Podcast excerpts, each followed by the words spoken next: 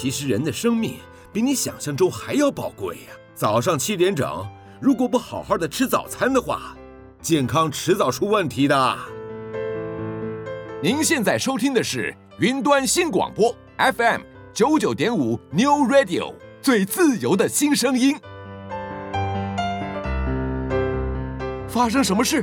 要不要听我推理？呃，呃，突然好想睡呀，到底花生什么树？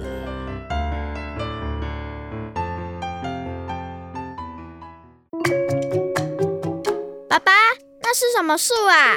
嗯，花生树吧。花生是长在树上的吗？哎，好问题。那我们看看到底花生什么树？各位听众朋友，大家早安！很高兴能在礼拜天的早晨和大家在空中相会。您现在所收听的是 FM 九九点五云端新广播电台最自由的声音。您现在所收听的节目是《花生什么树》，我是主持人布丁，我是丁丁，大家早安！大家早安！布丁，我们现在开始，国内已经开始呃，慢慢的在施打疫苗了哈。那嗯，最近也是在。报章媒体上面，大家也都很关注疫苗，包括怎么排队啊，然后有没有保持社交距离呀、啊，或者是谁可以施打这些新闻，你有注意吗？呃，没看新闻诶。好，没看新闻。哈，那你知道现在施打到什么样的阶段了吗？第三阶有吧？对，现在其实第一阶、第二阶、第三阶陆陆续续的都还是大家都在施打当中，然后但是目前也就是因为确定第三阶的人数是可以打得到嘛，哈，所以也开放高龄的长者先去施打了，哈，八十五岁以上。对对对对对，所以我们家老奶奶也去施打了，对不对？嗯。对，那现在的情况感觉还算好，还算好。那有一些施打之后的不良反应，那也有一些高龄长者。就是施打之后有死亡的现象，可是这个目前还没有证实是跟疫苗有关，因为其实因为高龄本来就容易，对，年纪大本来就是风险，嗯，年纪大本来就是风险哦，所以要看呐，要看一段时间之后施打之后的死亡率跟自然死亡率是不是有差异，哦嗯，然后跟这个平均死亡率是不是有差异，我们就可以确认了说这个疫苗，但是目前看起来是还好。对，嗯、那国外的这些文献看起来也是觉得，对高龄的长者，AZ 疫苗其实适应不良率其实没那么高了。嗯，所以应该是还好。我们家老奶奶的情况就不错。她要她要怎么不不舒服吗？呃，就是食欲不太好，但是其实也还好啦。嗯，对，老人家嘛，难免哦，有时候天气热也是有有差异哦。所以我们现在。国内施打的情况还不错，那国外呢？因为疫苗慢慢施打普及率也提高哈，所以整个国际的情势也一片大好，很多国家都已经准备要重开国门了。哇！对，像德国他们就已经宣布哈，如果你在入境前十呃十四天，对，有打疫苗的话，而且是他们认认可的疫苗的话，嗯，你就可以入境。好，你就可以入境。那在很多国家都已经准备计划要开放了，真的哦？对对对，所以有人说这个国际旅游可能会重新恢复。那有一些，所以我们可以，所以我们开可以开学了。呃，你们就是等到九月份的时候再看看吧，因为那是国际嘛。哦，对，那国际是因为他们之前太惨了，所以现在。稍微变好，他们就觉得整个情情况都变好了。但是还是要注意啊。对，那像日本的情况，日本现在还是很多地方在紧紧急状况。那奥运奥运会举办吗？对，他们目前就是确定还是会在七月份举办奥运。好，那那先前他们已经是确认不让国外的观众进到日本了。嗯，这个已经是确定的哦，所以他们只会开放。有条件的开放日本国民进，或是现在还在日本的人进到会场里面去啊！哈，那这个也是有条件的。什么条件？哦，就是如果他们是在紧开放的紧急状态，就是说他们解严，他们现在目前还在很多还在紧急状态当中嘛。那如果有解严的城市的话，他们预计可以开放，呃，最多百分之五十的座位，那人数不得超过一万人。嗯，还在研议啦。不过目前可能是按这种方式去让观众入场，哦，加减赚一点门票费用这样子。嗯，好，那可是如果在紧急状态下的话，还是禁止观众入场。嗯，比赛只能用转播的方式这样子。那你看日本他们的国家代表队的选拔，目前也都是已经进入到最后阶段，确定的名单都已经出来了，所以看来他们是铁了心要办。那就是看其他的国家，因为已经有些国家扬言说不会去参加了。那我们台湾嘞？台湾目前看起来还是会去，对，因为我们的国家代表队的选拔并没有停下来哦，所以有可能还是会去。那在日本的情况是这样，美国的情况，施打疫苗，美国算是比较前面就开始施打的嘛，哈。那他们原本拜登政府设定的目标是七月四号。的施打率要超过百分之七十，那你知道为什么是七月四号吗？不知道哦，因为那是美国国庆日。好哦，那美国就国庆日，他们通常都会庆祝哦。那他们会把七月四号当做是一个时间的标的哦，希望能够超过百分之七十的第一季接种，就是有百分之七十人至少打过一剂了。哦，可是目前看起来情况不是那么的乐观。嗯。哦，不是那么乐观的原因，是因为在很多区域哦，当然之前疫情比较严重或是比较都市化的地区，相对的情况是好很多，就是接种的人很多很多哈，像所谓加州啊，或者是纽约这种接种率就还可以。可是像比方说地广人稀的一些州，或是比较没有这么严重灾情的州哈，他们的。施打率会很低，对，有些甚至低于百分之三十。你看，现在已经是六月快要底了嘛，对不对？我们节目播出的时候是六月二十号了，对不对？嗯，它还没有超过百分之三十，有些区域还没有超过百分之三十哈。那很多人会觉得说，这个是因为太忙啊、不方便啊，或者是种种各种的原因去拖延哈。那这样子的。拖延的状况也不是只有美国独有。我们刚刚讲说日本的施打率很低嘛，对不对？嗯。那有一个地方的施打率更低。哪个地方？香港。香港的施打率真的太低了吼，以至于他们政府就是呼吁民间一起来鼓励施打疫苗。嗯。怎么鼓励呢？就是抽奖。抽奖。对，美国有些地方是用乐透嘛。嗯，那香港呢？他们就是直接让这些民间的企业或商会提供出奖品。那目前呢，最厉害听到的奖品是一个呃企业的基金会哈，它是一个很大的财团哦。他们基金会提供了一套一千万港币的房子。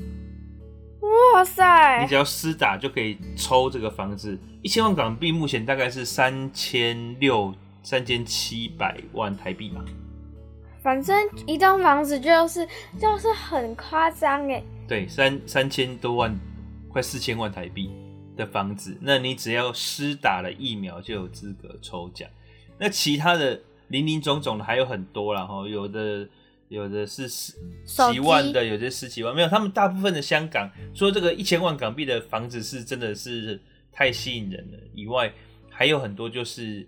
这个、盒子之类的吗？呃，礼券、嗯、哦，你只要去施打了，可以抽到礼券，去这些企业所提供的百货公司啊，或者是呃商店去消费这样子。哦，这礼券也面额也蛮大的，有几万块的、几十万的都有。哦，最高的好像是五十万面额的礼券。哇塞！对，那五十万面额也是快两百万台币了。好多哦。对，所以你看，很多地方想要。打疫苗吼，打不到，像台湾，嗯，哦、然后有稀缺，然后有些是不想不想打，但是被逼着打，还有利还有还有奖的，呃，对对对，要用利诱的方式才才会让他们去打这样子。好想要，好想要那栋房子哦。那为什么香港的施打率那么低呀？啊？好，香港施打率低，主要是来自两个部分哦。那第一个部分就是因为香港民众对于政府的不信任感。他们之前有一个反送中运动，你还记得吗？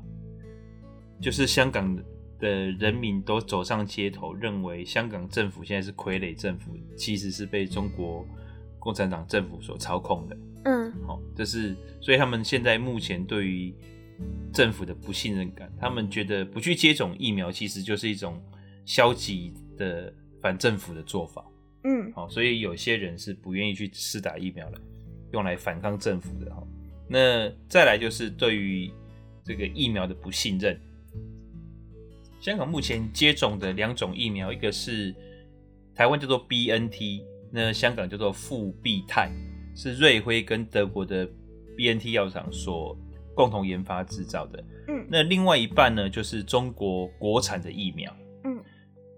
可是现在香港有很多的讯息是说，哎，港人去打会被强迫的打国产疫苗。然后国产疫苗的种种的副作用啊，或者是各种的流言，让这个香港人担心去施打国产疫苗之后产生严重的不良反应，所以也会降低大家施打的意愿。那中国的疫苗真的有那么不好？现在好不好真的很难讲，因为全世界目前才刚开始大规模施打哈。那中国疫苗毕竟也输出到那么多国家，可是中国疫苗的疑虑在于，就是说它的防护力到底够不够？目前很多的研究都还没出来嘛。可是最常被提出来的一个例子，哈，是在于两个国家之间的比较，一个是以色列，一个是智利。这两个国家，它的第一季跟第二季的施打率都非常的高，那他们的施打的时间跟曲线几乎在表格上看是一模一样的。嗯，可是呢，在施打完毕之后，目前以色列几乎已经是快要达到群体免疫了，也就是说，他们基本上已经没有任何的封城，或者是呃有任何的。更严格的防疫措施，但是他们的每日的染疫人数已经控制的非常非常的好，几乎是已经快要趋近于零了。那另外一个国家呢？好，智利呢，在这个月又重新开始封城了。哈？对，因为他们还是进入持续的在进入高原期，哦，就是染病跟死亡率都是在一个高原期，甚至。施打完疫苗之后又重新封城了。那这两个国家之间的不同点只出现在一个地方，什么地方？就是施打疫苗的品牌。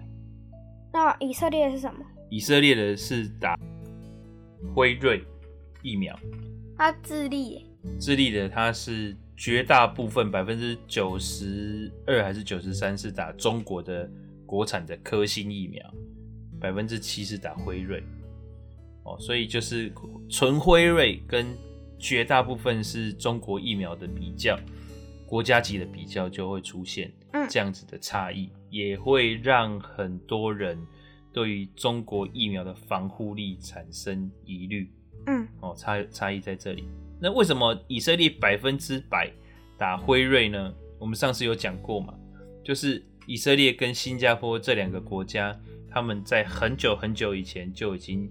压重注在这个疫苗的研发上面，嗯，哦，所以在还初期还不知道谁会成功的情况下，新加坡跟以色列就已经把大笔的现金投入到这两间公司，一个是辉瑞，那新加坡是投资到辉瑞跟莫德纳，所以他们算是早早就已经下了重注在在疫苗上面了。那另外一个疫情很受国际关注的国家印度，他们目前整体的染病率跟死亡率也下降很多，所以他们又重新的开放观光的市场哦。像他们最有名的是泰姬玛哈里，嗯，好，印度的泰姬玛哈里，那目前又重新的开放哦，它也是开开关关啦。他们去年的呃九月因为疫情关闭，今年。年初的时候又重新开放，嗯，那到三四月开放一段时间之后，因为疫情又起来，又又关闭了，嗯，那最近又开放，所以可以看得出来，印度的政府对于这个疫情真的是蛮没有把握的哈。那目前他们的开放的情况，是因为他们现在大幅的降低了嘛？可是这个大幅的降低的数字其实也很可怕哦。他们现在目前每天新增的确诊人数大概还是在六万上下。哇，好多哦。对，可是你知道四月份跟五月份最高峰的时候，每天的确诊人数在四十万。哇，然后。死亡的人数更是很可怕哦，就是已经来不及统计，甚至来不及处理了，都直接就地火化了哦。所以他们目前确诊人数是三千万，然后死亡人数是三十八万，因为这个 COVID-19。可是真正他们很多专家统计说啊，日本啊，对不起，印度实际上因为 COVID-19 死亡的人应该不会低于一百万。嗯。那为什么会那么多？哦，因为第一个变种病毒的关系，印度的变种病毒非常的凶猛，嗯，而且染疫的速度很快。第二个是基础的卫生设施，好，然后还有医疗的状况。那所以，所以就是，其实不是因为那个疫情死了都被统计在疫情死。对，那因为很多人根本来不及通报啦，嗯、或者是他这个人死掉了，你也没办法验他是或不是，你就赶快火化掉了。对，啊所以你也不知道他到底有没有染疫，嗯，哦，所以在整个过程里面，很多人是没有办法被验出来有没有染疫，就直接火化了，哦，或者是根本没有通报、没有统计，因为印度很大，人又很多，这个有些乡下地方根本没办法做正确的数字统计，类似像这样的情况，哦，所以整个印度之前大家会觉得说。变成一个很可怕的，每天都是很多的媒体都形容是人间炼狱啊。那也不知道什么时候会结束。但目前看起来，这整个情况是有收敛的。那也希望他们是真的能够平安度过啊，不要因为这个又开放了，开始疫情又扩散了哈。那跟着国际的疫情，目前这样看起来都是缓和的情况嘛，对不对？嗯。好，所以。美国的疫苗也逐渐的是确定够用了哈。那美国疫苗确定够用了以后呢，我们之前有讲过一个叫做疫苗外交，你还记得吗？记得。好，那美国呢，现在目前呢也要开始来推疫苗外交了哈。目前大概有八千万剂的疫苗，他们准备拿出去送人。然后其中台湾他们会再加赠台湾七十五万剂哈，就是。我们也算是属于疫苗外交里面受赠的一环，这样子。嗯，好，那看得出来，就是美国目前在呃疫苗外交的攻势上面要逐渐的跟上中国，可是这个数量的部分呢，一下子还是追不上中国了，要慢慢追这样子。但是他们已经开始在逐渐做这件事情了。嗯，希望那个疫情都赶快过去。对，不管是基于什么样的理由哈，这个大家能够都能够拿到疫苗，赶快注射，然后也能够大家都能够平平安安。嗯，好，我们休息听一下音乐。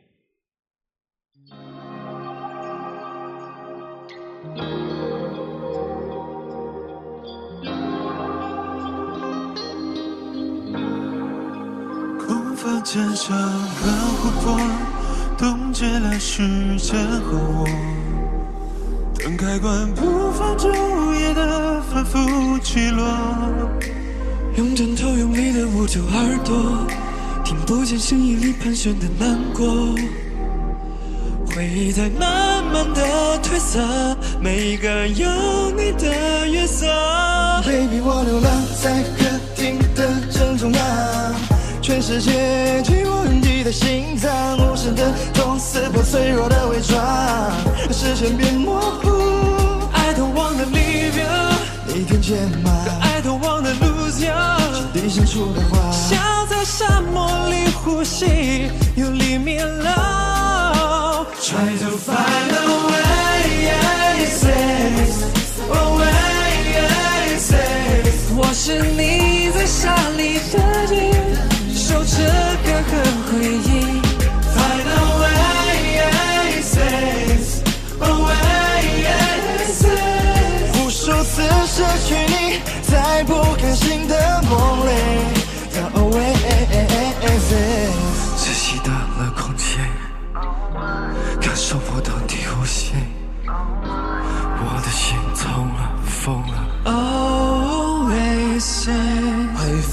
反复在重播，相遇的巧合，流行的景色，跨年夜烟火，跌下手桥身是微弱的光线，你是个傻你拒绝要离开我那时刻。Baby，我流浪在客厅的正中央。全世界紧绷拥挤的心脏，无声的痛刺破脆弱的伪装，让视线变模糊。I don't wanna leave you，你听见吗？I don't you，想在沙漠里呼吸，又里面了。Try to find a way, say so, always say。我是你在沙里的雨。这个很回忆。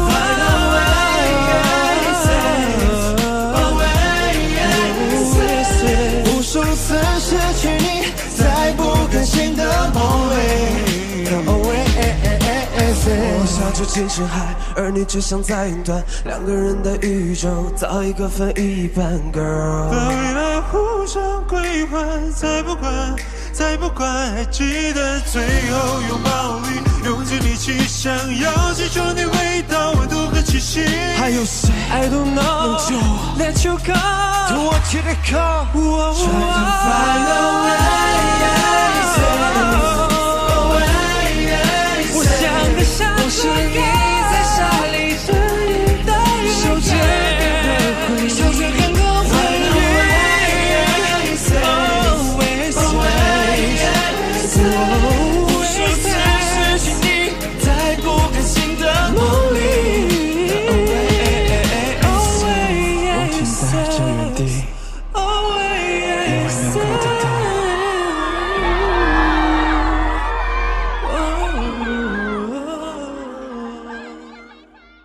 在日本的疫情很严重的时候，哈，大家都不能乱跑，对不对？对。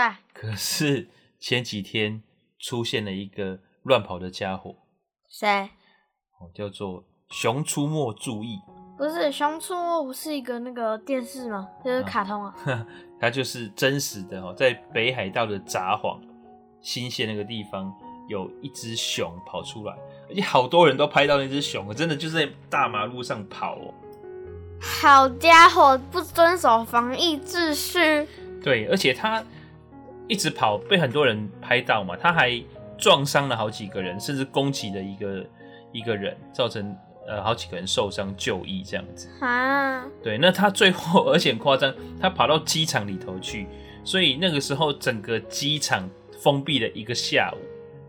因为它跑到跑道啊，会影响飞机的安全。那那那那些要坐飞机的旅客很惨哎。对啊，所以这只熊最后的结果呢，因为它不是因为这个违反防疫秩序被罚钱，嗯，它是直接被击毙了。啊，对，因为他们北海道也有这种猎人协会嘛，哈，那他们就会就。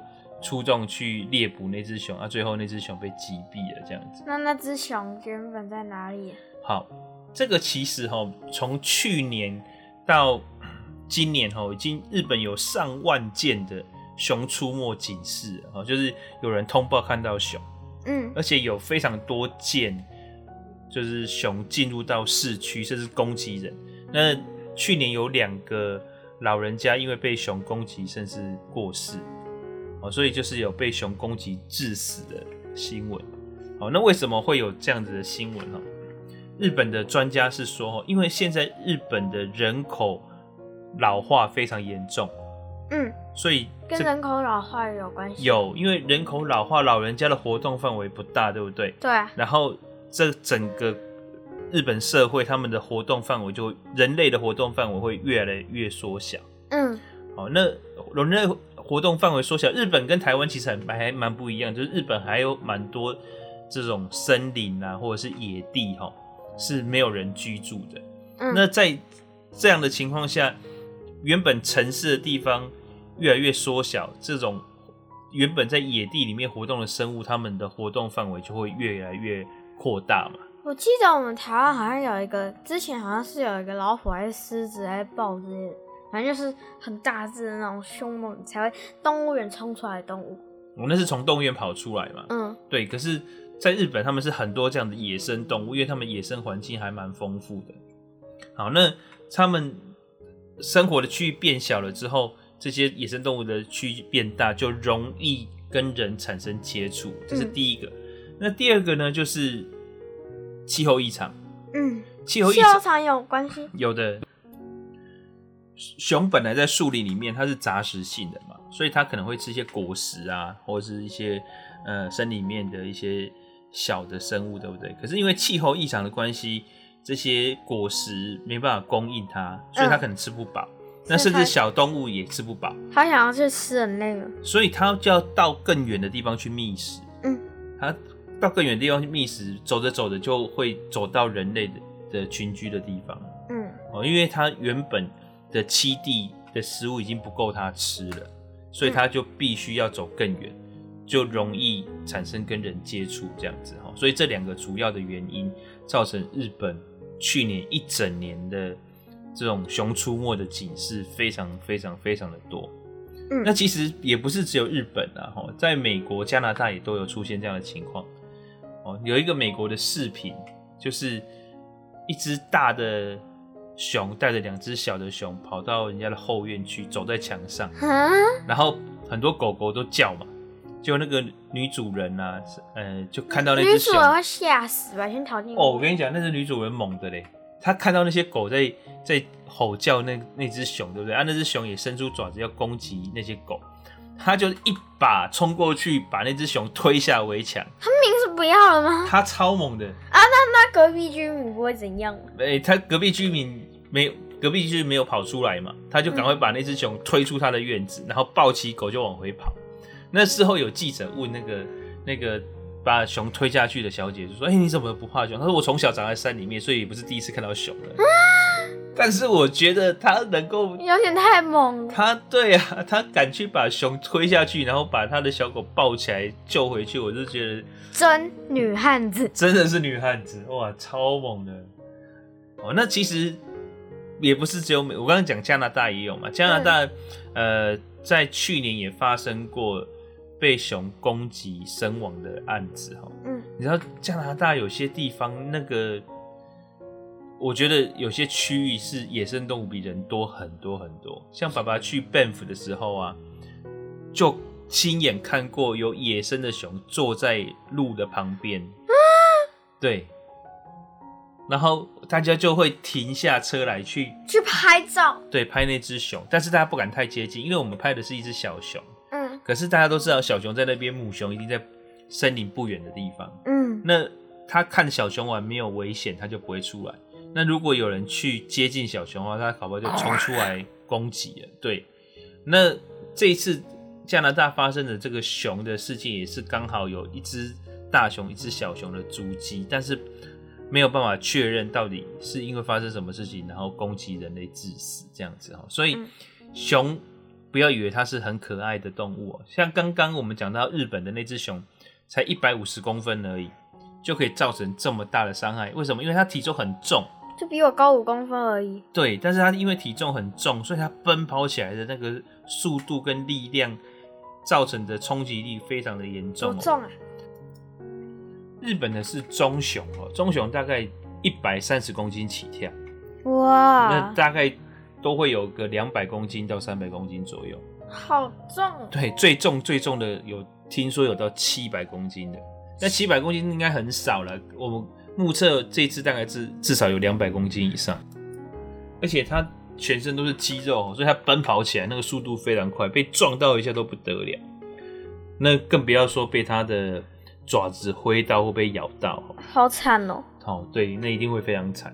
所以熊其实并不可爱。你知道我们看到那个四川的熊猫，看起来也是圆滚滚、很很可爱的样子，对不对？但它们其实跟熊熊是同一种类的。对，所以它们其实也不好惹哦。嗯，对，它们其实真正战斗力也蛮强的。要打起来的话，我们人的一对一大概是打不过它哦。对，所以它们只是生育能力比较弱而已，战斗力不差哦。嗯，哦，所以。只要是看到这种大型的动物都要小心啊！因为我一直以为那个猫有啊，好可爱哦，可以去然后因为就是看到一些那种那种就是影片嘛，就是那种就是就上课文都上到熊就会有那种熊的习性的影片嘛，就会去参观猫熊啊，摸摸它之类的，抚摸抚摸，那感觉哇好可爱哦、喔。但是没想到它那么凶哎，然后我就想，我就参观狮子、豹、老虎，他们都会感觉很怕，但是参观猫熊，他们就没有那么怕，我就我就会觉得那种猫猫会被外表所骗。因为它外表看起来圆滚滚，而且而且那里面那那里面的饲养人员和那那个主主播他们都都没有完全没有怕害怕的表情，所以我觉得哦，它应该很温和啊。基本上被人类驯养的应该不会太过太过激烈，但是他们但是他们看到狮子就会怕，所以我们所以我就想说，他们不怕应该是温柔的动物吧。哦哦哦哦，只是因为我们无知产生无惧啊。嗯哦，那其实我们在在国外游玩的时候，看到那个熊出没的时候，真的会要小心哦，要离远一点。对，那不像是你在台湾要遇到熊非常难。嗯，在台湾真的遇到熊，你要遇到遇到猴子很简单。啊，不，那不一样的生物，好不好？就是你在台湾要遇到熊，你在平科大有一个熊妈妈，嗯，她是专门研究台湾黑熊的。嗯，哦，那他们要研究台湾黑熊都要找非常的久，而且他们找到之后都会很仔细的帮他们做生物标记，去追踪他们的行踪。因为台湾黑熊目前算是保育类动物，嗯，越来越少哈。可是，在美国、加拿大或或者是在日本有些地方，它标示要注意熊，那就真的不是开玩笑，那就是真的。熊会突然间跑出来伤人的，好恐怖。好、哦，所以而且他们也会教你哦，就是说你遇到熊的话该怎么办，绝对不要爬树哦，你爬树一定是爬输他。对，那跑步你可能也跑不赢他。那那要怎么办？国外跟国内的专家其实建议都差不多。第一个，遇到熊的时候不要慌张，然后静静的退开。哦，不要跟不要让他觉得。自己产生威胁，所以你不要跟他对视啊什么的，你就是静静的退开。通常他不会，因为我们人也算是体型比较大的，他看到体型大的，他不会主动攻击。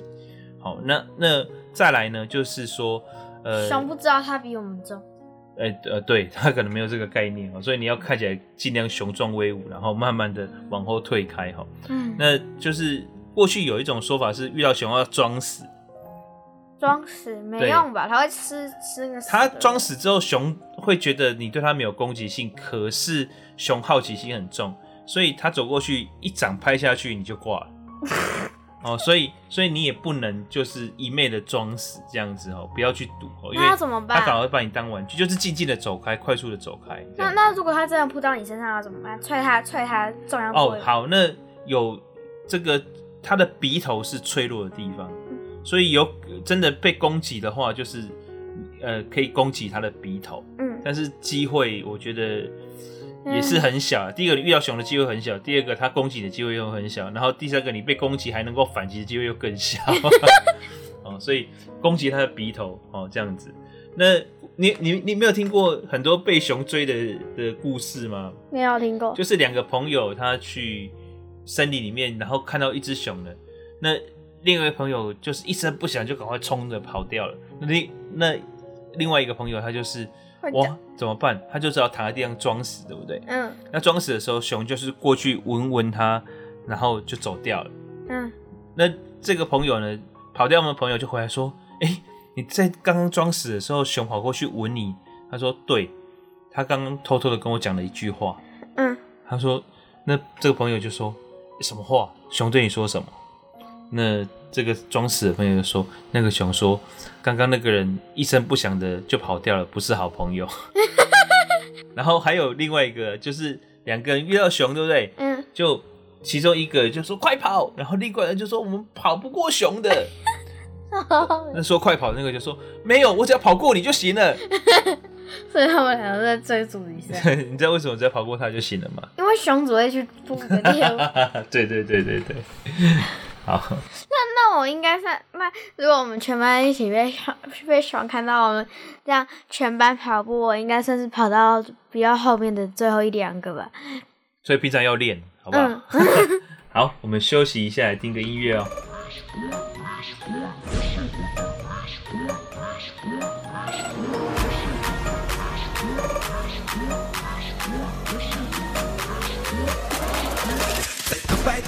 的飞絮，热烈的语气，手拎着素心，残存的利益。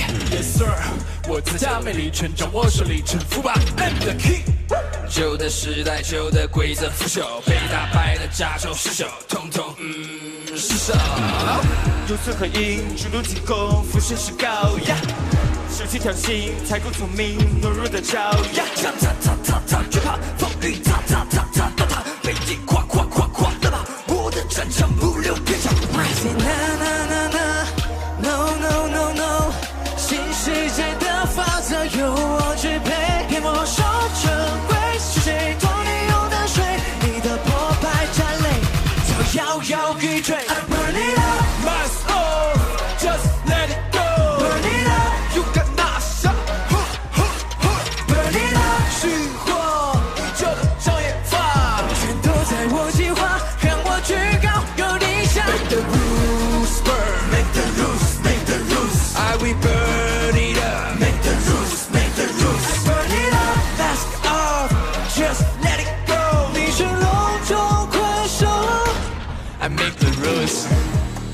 意，谁在制造危机？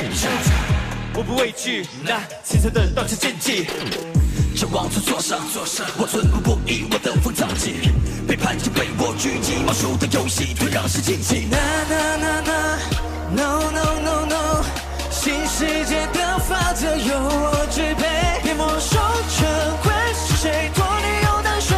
你的破败战垒，就摇摇欲坠。I burn it up,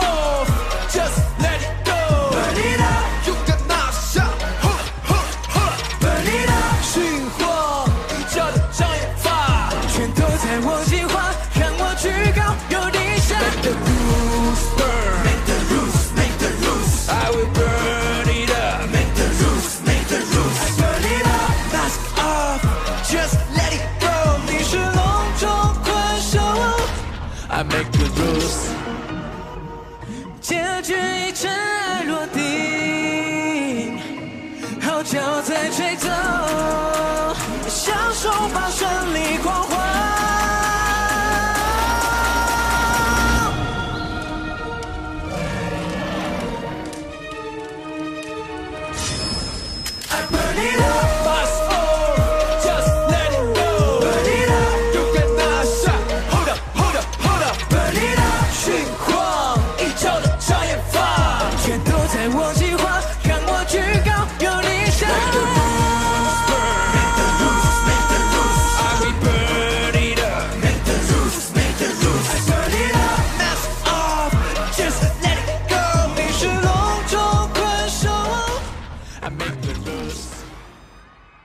布丁，我们之前有讲过中国的航天，也就是我们讲的太空探索，有很大的突破，对不对？嗯，他们派了这个祝融号上了火星嘛。那就在前几天哦，在六月十七号，他们又有一个非常重大的突破哦，他们发射了一台叫做神舟十二号的飞船。所谓神舟系列哦，在中国的神舟系列就是搭载太空人的太空船。哇，就是神舟系列，所以他们发射上去了。对对对，他们发射上去到火星了？没有没有，不是到太空站。哦、他们发射三个太空人到地球轨道，地球的外太空的轨道的太空站天空站。嗯，好，那这一次的任务呢，他们创下了好几个中国的第一次哈。那其中最重要的就是他们原本的天宫号，天宫一号跟二号，天宫就是。天上的宫殿那个天宫，嗯、天宫号吼，他们本来只能做短期、很短期的停留，所以之前其实就有太空人进去天宫号里面做了十二天的太空的这个运作。可是呢，这一次呢，他们是把另外一个叫做天和号，天空的天和那个是和平的和哈，天和号的核心舱。一起带到太空去，然后让天和号跟天宫号做对接。嗯，那这样的话，他们就可以利用天宫号跟天和号结合之后的这样子一个空间呢，做长期太空的居留哈。所以他们预计在太空，这三位太空人预计在这个太空站能够待三个月。三个月？对，那待三个月就可以进行各样的太空实验哦。感觉好闷哦。好，那现在他们。呃，这三位太空人已经完成了天宫号跟天和号的对接了哈，所以他们已经开始准备进行三个月的太空研究了。那目前呢，在全世界呢，目前有人在地球外轨道运作的太空站，除了中国之外呢，只有 NASA，只有呃，另外一个是合作的啦哈。嗯。它是国际型的，有美国、俄罗斯、加拿大、日本，还有欧盟哦，这五个政治体，因为欧盟它不是一个国家嘛，哈，这五个政治体一起营运的一个国际太空站。那中国的太空站呢，是它自己单一个国家独立的去运作的。那它是从二零一零年发射的天宫一号，一六年发射天宫二号，然后今年发射发射了这个。天河号已经过了十一年嘞。对，那它但是你就我们上次有讲过，在讲祝融号的时候，我们有讲过嘛？嗯、在过去这个发展航天技术的时候，中国其实遥遥的落后欧盟。嗯，现在已经是直追美国了。嗯，那甚至在太空站技术这件事情上面，他们已经可以独立运作，而不是参与其他的国家了，而且能够把。太空人运上太空，并且实施太空作业的，目前全世界也只有美国、俄罗斯可以做到。现在又多加了一个中国。对，所以这件事情其实对于中国的这个太空探索来讲，是一个非常重要的标记。很厉害。对，那中国的航空的，我刚刚讲说载人的太空梭叫做神舟号嘛。那神舟号第一台神舟号是在一九九九年发射的哦，那他们就是那时候是用无人的太空梭发射。那发射之后，重点是要让它回来嘛，因为你未来是要载人的嘛，不能射出去之后就就拜拜了嘛。对的。重重点还是要它能够回来嘛，吼。所以中国的发射基地在酒泉，嗯，他们比较空旷的地方在酒泉。那回来的时候会降落在酒泉吗？他们。回来的时候着陆在一个叫四子王旗着陆场，这个是在内蒙古。嗯，好，那个是在内蒙古哈，所以他们有固定的发射基地跟返回基地哈。刚刚讲神舟一号、神舟二号其实也是一个无人的哈，也是一个实验的性质。那他们把它射射上太空之后，然后回来去匹配确定的。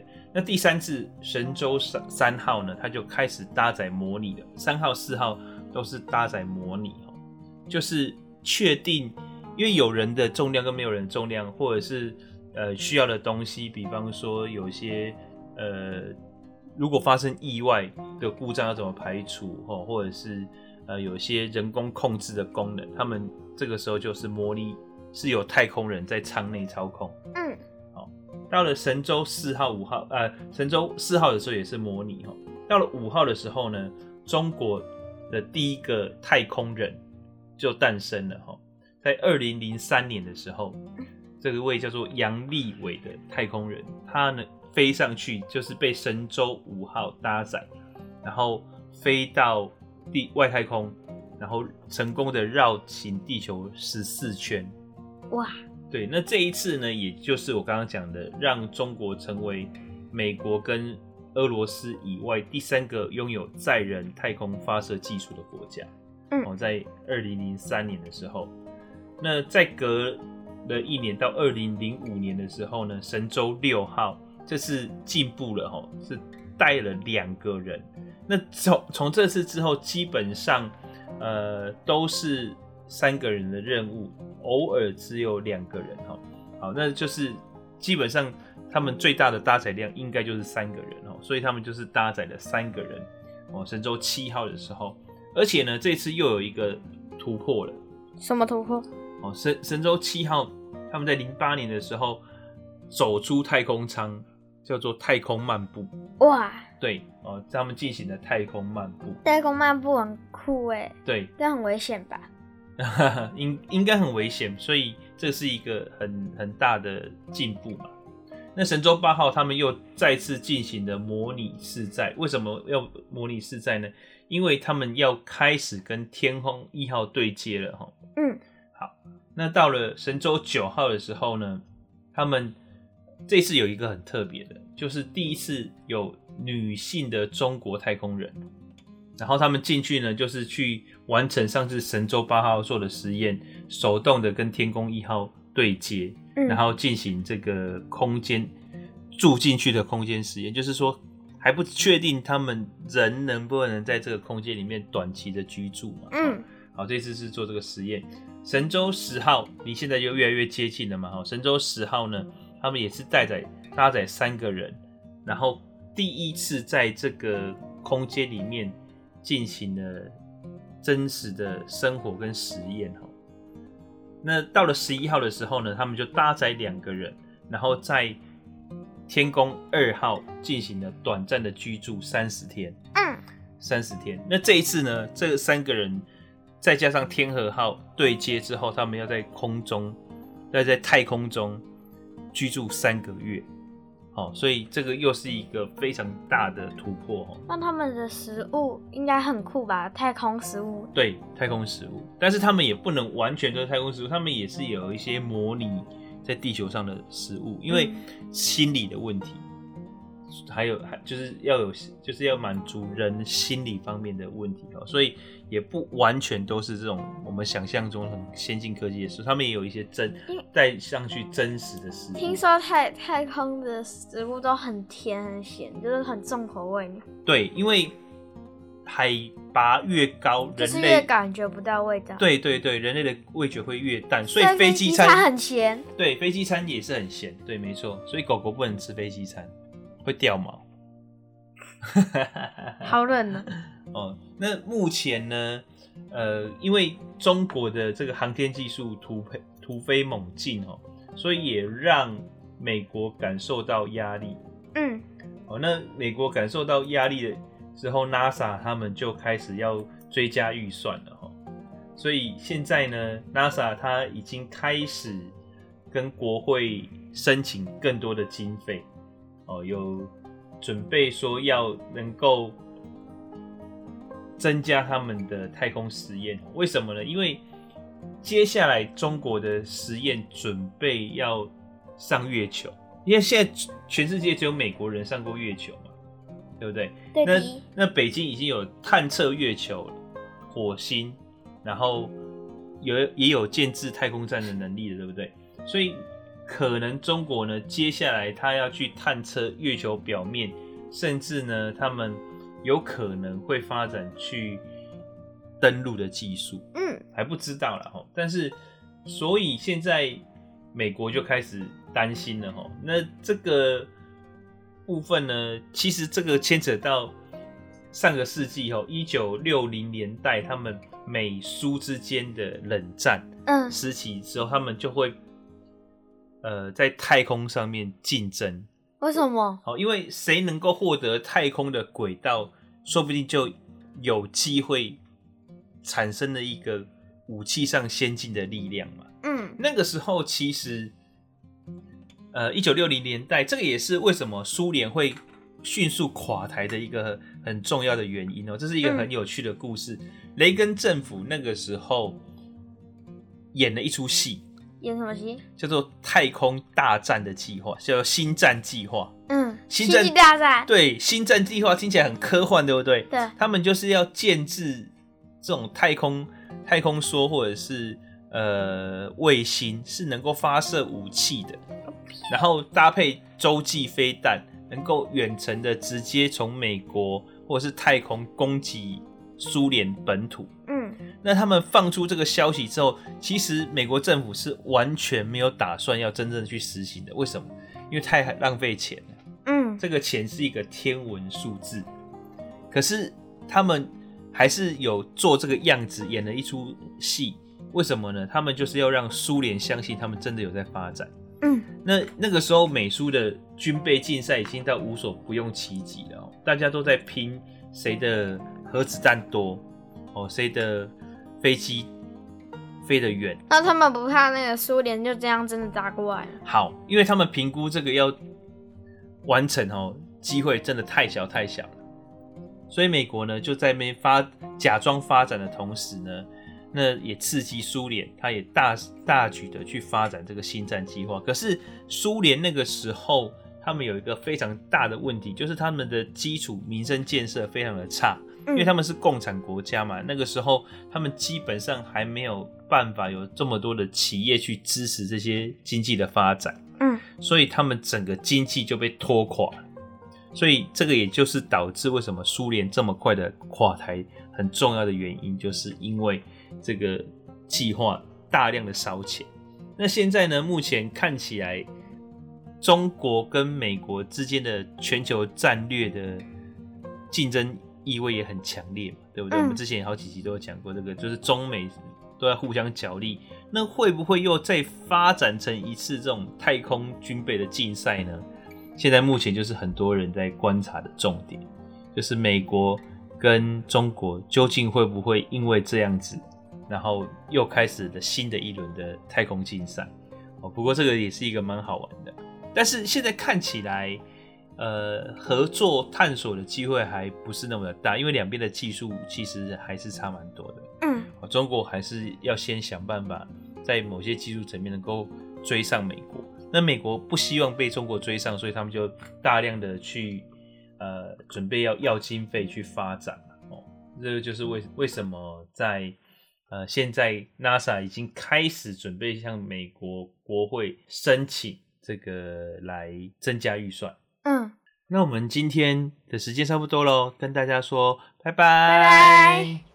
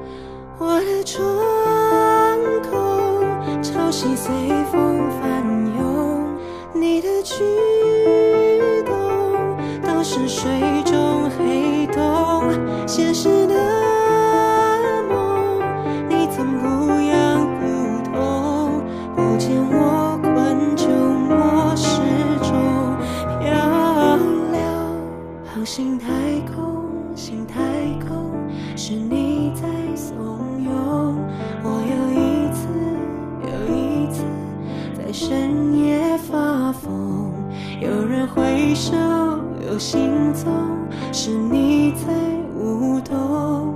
我又一次又一次，你在洪水